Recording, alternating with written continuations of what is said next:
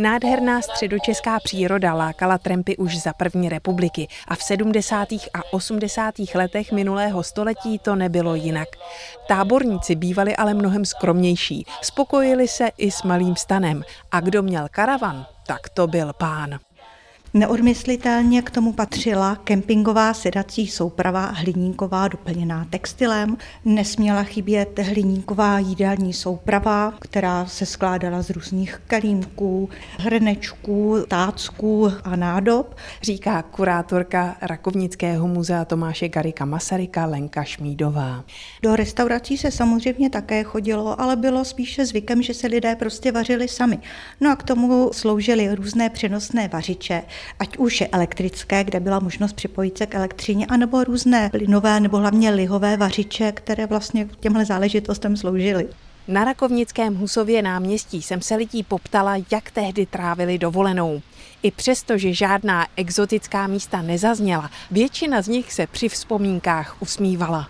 Ono těch peněz tolik nebylo. Takže kde jsme byli? Byli jsme v Polsku, byli jsme tenkrát v Jugoslávii a myslím, že v Německu. Jak se vařilo na dovolených? Na vařiči. Na tom takovým tom pevným plynu, takový ty kosky byly, tak jsme měli takový vařič pod stanem a jezdili jsme hodně s dětma, protože na to tak nějak bylo. Vařil se guláš, vařil se, já nevím, brambory, že jo, takhle.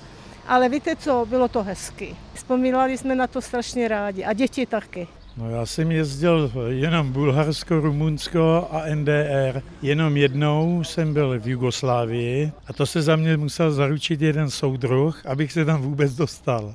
Mnozí středočeši si splnili svůj sen a pořídili si chatičku na Křivoklácku, na Slapech anebo u Karlštejna. Češi to je vůbec zanícený národ různých kutilů, takže to chalupaření a chataření s tím velice úzce souvisí. No a samozřejmě většinou ty chaty chalupy byly v nějakých lokalitách lokalitách poblíž lesa, poblíž rybníků, takže lidé trávili spoustu času u vody trávením různých aktivit, vodními sporty, sbírali různé lesní plody, zpracovávali je nebo případně měli i zahrádku. O životě chalupářů byl dokonce u nás natočen nejeden film, například komedie Na samotě u lesa, no a mnoho posluchačů si také vybaví slavnosti sněženek, které se odehrávaly v osadě Kersko.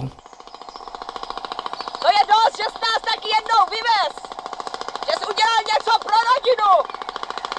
V 70. a 80. letech děti běžně trávily prázdniny u babičky, ale hlavně na táborech. Dětem se to víceméně líbilo, protože většinu času trávili přírodě.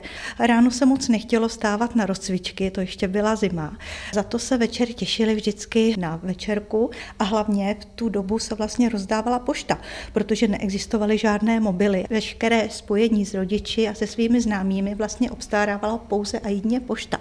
Pokud si budete chtít připomenout, jak se jezdilo na dovolenou v době 70. a 80. let, vypravte se do Rakovnického muzea Tomáše Garika Masaryka. Uvidíte tady výstavu, jak jsme jezdili na dovolenou. Z Rakovníka Bára Kvapilová, Český rozhlas Region.